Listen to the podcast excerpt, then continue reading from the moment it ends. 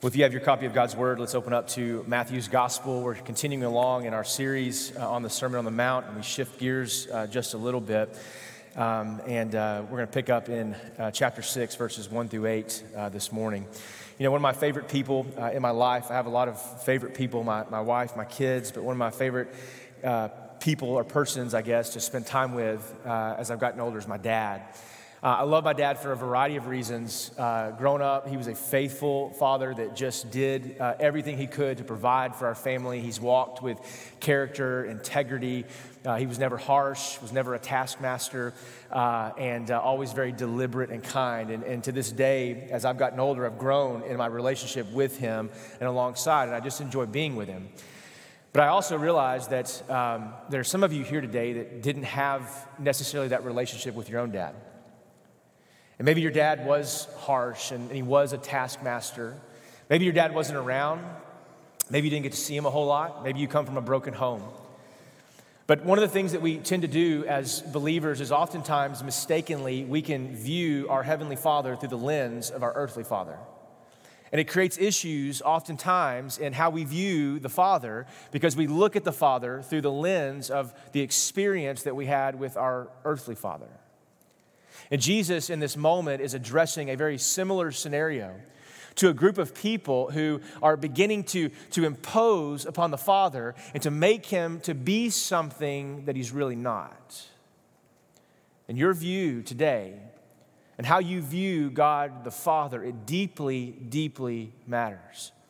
J.I. Packer, one of my favorite theologians from the past, says that if you want to judge a person and how well they understand Christianity, you judge based upon how much and how often he rests in this notion that God is his father and that he is a child of God in the position that God has given.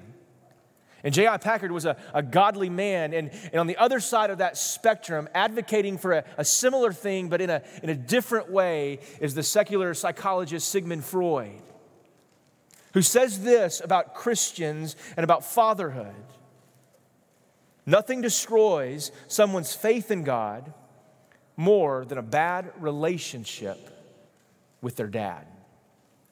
Not having a relationship or looking at it incorrectly. And what Jesus does in, in Matthew chapter 6 is he begins to attack primarily the issue of, of the Father and, and who God actually is with these groups of religious leaders that have twisted the understanding of, of who he is. And they put these tasks and, and have yoked people in, in bondage with their rules and, and with their attention seeking posture. And so, if you would, follow along with me, beginning in verse 1 where Jesus continues to speak to the multitudes and he says this Beware of practicing your righteousness before other people in order to be seen by them. For then you will have no reward from your Father who is in heaven. Thus, when you give to the needy, sound no trumpet before you, as the hypocrites do in the synagogues and in the streets, that they may be praised by others. Truly, I say to you, they have received their reward also. But when you give to the needy, do not let your left hand know what your right hand is doing, so that you, your giving may be in secret, and that your Father who sees in secret will then reward you. So, a couple of things are, are happening in this moment.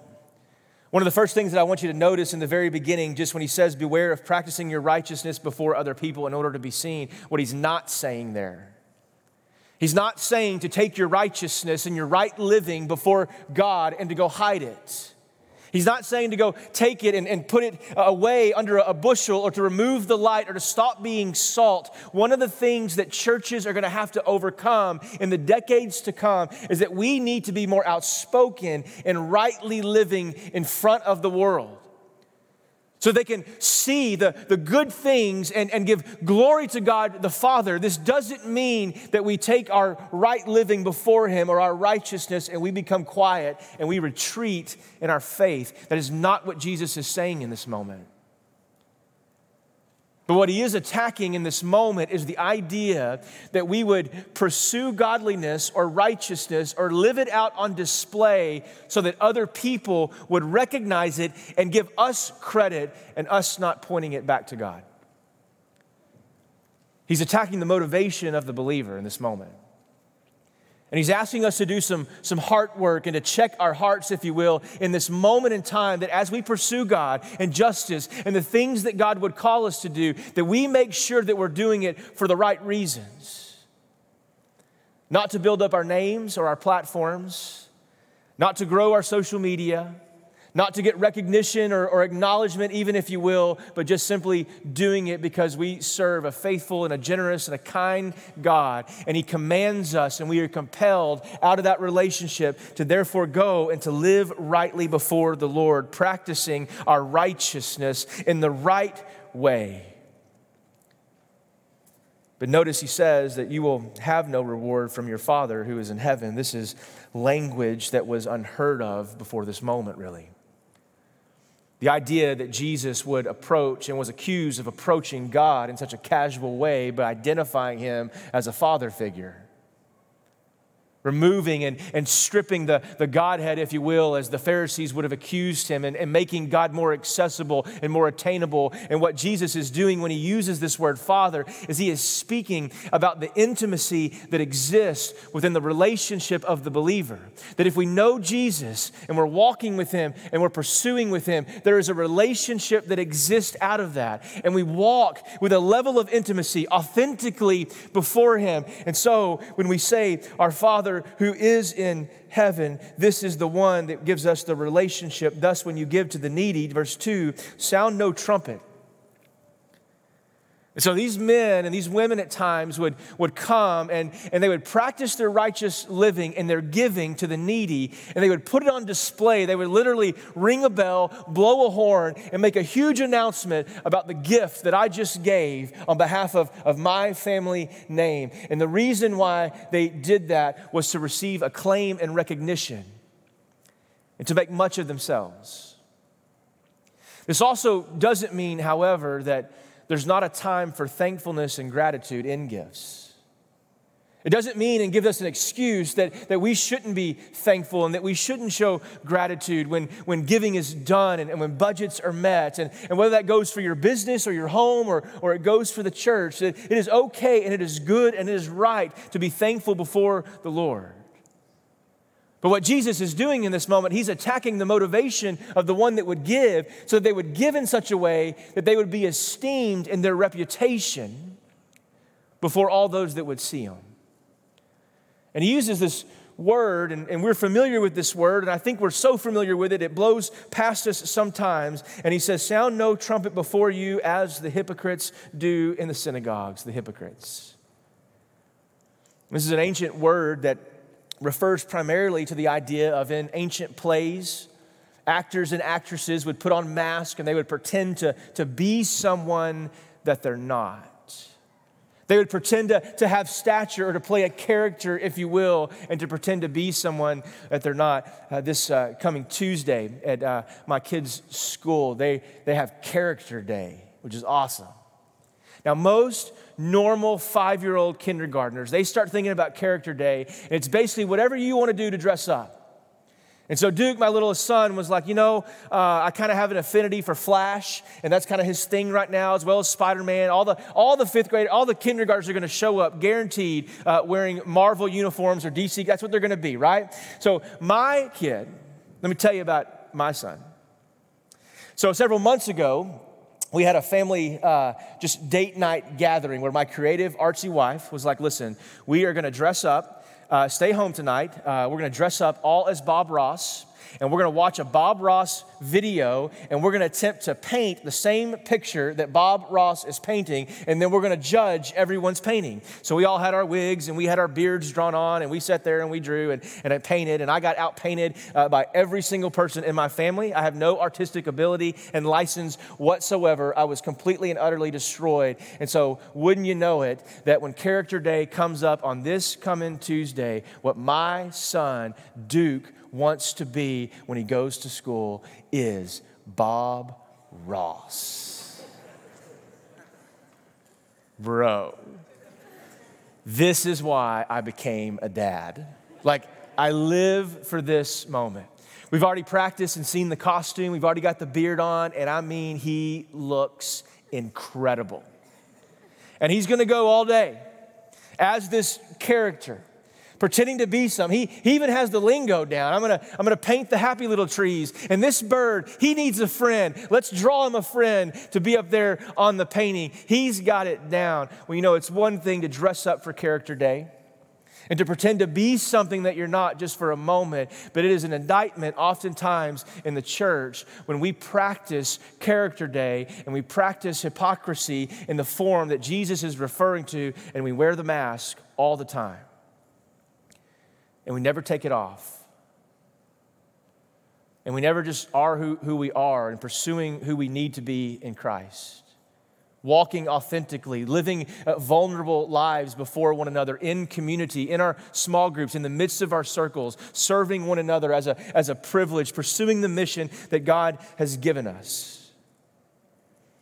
Jesus, in this moment, in these first few verses, he's not drawing any kind of dichotomy between outward and inward. You see, in this moment, the truly righteous man shows his righteousness in righteous deeds, but he does it not to be seen. What he's saying to us is posing the statement that why we do something is as significant as what we do. The motivation of the heart and why we labor and do the things that we do is just as significant as what it is that we are actually doing. Jesus, in this moment, is raising the bar, if you will, up to another level. He goes on in verse 5, and he says, And when you pray, not just giving, not just living righteously, when you pray, don't be like the hypocrites. Don't wear the mask. Don't be the character, for they love to stand and pray in the synagogues and on the street corners that they may be seen by others. Truly, I say to you, they have received their reward, which is, is no reward, nothing eternally. But when you pray, go into your room and shut the door and pray to your Father who is in secret. And your Father who sees in secret will reward you. This verse is often misapplied by well meaning people and intended people, but also antagonists of Christians in general. They would make the argument that Jesus is contending and arguing that his people should not be praying in the public sphere should not be praying out in the midst of the community, but that's a complete misreading and misunderstanding of what's happening here. What Jesus is doing is he's attacking the motivation for those that wish to be platformed in some way, that are putting on a facade of, of religion or spirituality so that they can have favor with other people because they are concerned about their reputation and they want to be seen as spiritual people when the fact is they're really not. And so Jesus just says, listen, to remove all of the temptation of that, the doubt of that, go in secret and pray and go before the Lord and go before your Father. But he's not saying that we retreat from the world in which we find ourselves in. He's not saying we only pray in, in the secret places. No. Uh, in fact, what we see when we look at all of the Gospels and all of Scripture, we are meant to live as a people who have been sent out on mission, publicly living out our faith Demonstrating that faith, whether it be through acts of service, right living, whether it be how we give and giving generously, or tending to the needs of, of the most vulnerable people, or praying, or doing our discipleship and walking with God out where others can see it. One of the worst places to do discipleship is in the church. You know why? Because lost, the lost people are not here. What needs to happen is that we need to engage the other spaces to go where people that are far from God don't know Him, and to engage them in a way and to mirror our lives in such a way that they see how we're walking with Him, they see our righteous living. They see that we're the same person on Sunday that we are on, on Monday, or, or that we are on Tuesday, or that we are on Wednesday, that we're faithful. That we are who we say we are, and we're pursuing those things as best we can, as faithfully as we can. But Jesus says in verse 7, don't heap up these empty phrases. And he says, don't use these, their many words. That, that many words in the Greek, uh, it renders in this Greek word that just basically means babbling. It almost looks like that in the Greek, to, to babble. To go on and on with, with endless words and, and verbiage, this, this rambling. These, these men would oftentimes come up to the platforms and, and they're stomping their feet and they're screaming and they're making this spectacle of themselves with this false sense of piety. And Jesus is like, stop it. Like, cut it out. You look like fools in the midst of this. Your empty phrases and, and your many words, you're not being the same person on the platform that you are behind the scenes. And your prayer life doesn't match publicly what it is in privately. Your righteous living in this moment doesn't match publicly what it looks like privately, how you tend and how you give. It doesn't match publicly what it is and actually is privately. Jesus is talking about this generosity of spirit that ought to be there, not to be concerned with what anyone thinks but God. To rest in that truth that our chief and primary concern is not what anyone thinks except God. The question for me each and every Sunday when I go home is not so much what did my family think or my wife think or even what you think, but the most important question, those things matter, but the most important question is what did God think? Did I do what He told me to do? Same applies on Monday morning when you wake up to go to work tomorrow and you lay your head on your bed tomorrow night it's not so much what did your employees think or your customers think or your family think, but did you live in such a way today that, that, that it matters? What did, what did God think with, with what we did with the things that He had given us? And how did we steward those resources? I want to say to you, church family, um, over the past two years, you have stewarded faithfulness so well. You have been faithful and generous, and you have been sacrificial. You've been present. And I want you to know that it is known and that it is felt. We, we are possibly this year, I didn't share this in the first service, but I shared it, uh, you'll see it in this letter that's coming up. It, it's, it's very possible, we're very close to have two consecutive years, two consecutive years in a row of over 100 new people coming each year to join, not just visit, but I mean to join and to unite with us in membership. Budget, you guys are killing it. Faithfully giving generously giving. And God is, is meeting every one of our, our needs, and He's going to continue to meet every one of our needs because we're giving not for recognition, not for acclaim. We're giving generously because we serve a very generous God, and He's worthy of our very best efforts in generosity.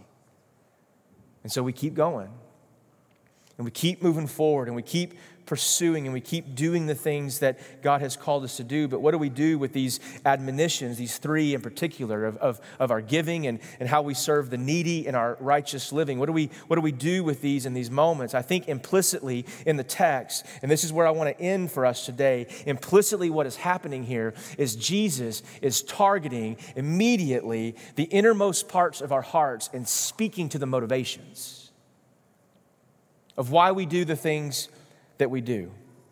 And what he wants us to understand in this moment is understanding what happens in our hearts when we're not careful and how that sin can creep back in in the moment so that we get recognition and we get acclaim, that we get someone to look at us and to notice us because we want to be seen and, and heard and, and we value our reputations. And so, what we must recognize is that while conversion and putting our faith in Christ, it dethrones sin from our lives, it doesn't remove it completely from our hearts. And so we labor. We understand that every day I wake up and I choose to put my flesh to death. I mortify my sin. I put it aside and I walk in the Spirit. And I call upon the Spirit to work in my life and to move in my life each and every day. There is no peace time for the Christian. We are always at war, spiritually speaking. We are always in the midst of, of battle, guarding against where our heart, prone to wonder, Lord, I feel it, would take us and would move us if we are not in His Word, disciplining ourselves, meditating on His Word, being in community, in our circles, coming alongside one another. We need each other. We must have each other to do this.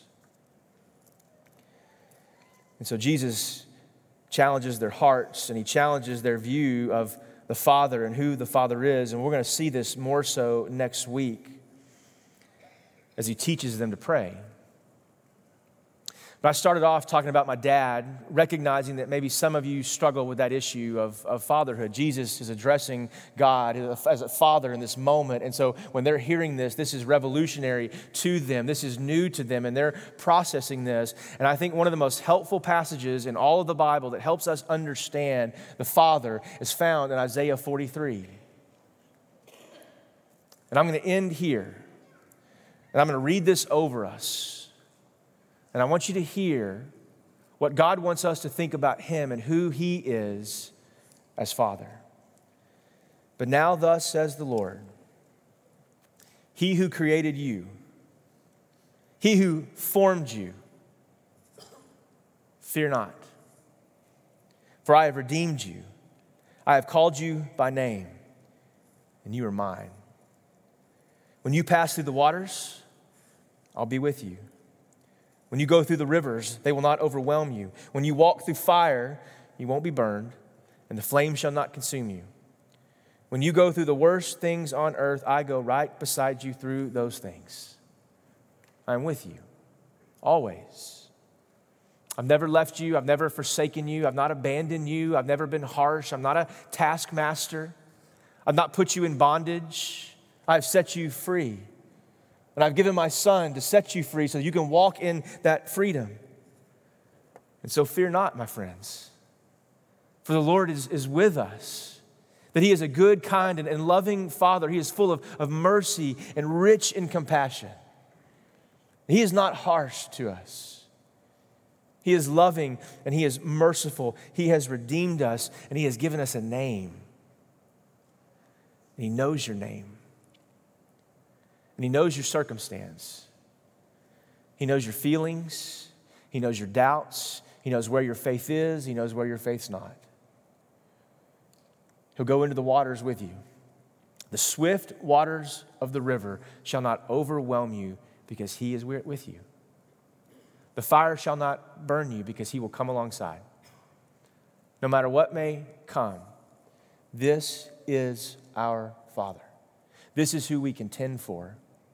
This is who we make much of out in our city. And the Bible says that we do that by lifting up his son Jesus and by exalting him, talking about him, living out our faith. No one comes to the Father except through Christ. Today, through repentance of sin, faith in Christ, you can know this Heavenly Father through Jesus. If you don't know him, I would plead with you to, to know him today, to, to confess your sins to him. He's faithful and just to forgive you always, and he will forgive you of your sins. But maybe you're here today and you know Jesus, but maybe you've been wearing a mask. It's not as cute as uh, Duke's going to be on Tuesday, but it's a mask. And some of you, maybe this morning, need to remove your mask and be who God intended you to be in Christ and walk with Him and be real and be authentic and be faithful and put your righteous living on display, not for you but for the world to see so that you can then give God the glory and the credit and the honor that he deserves.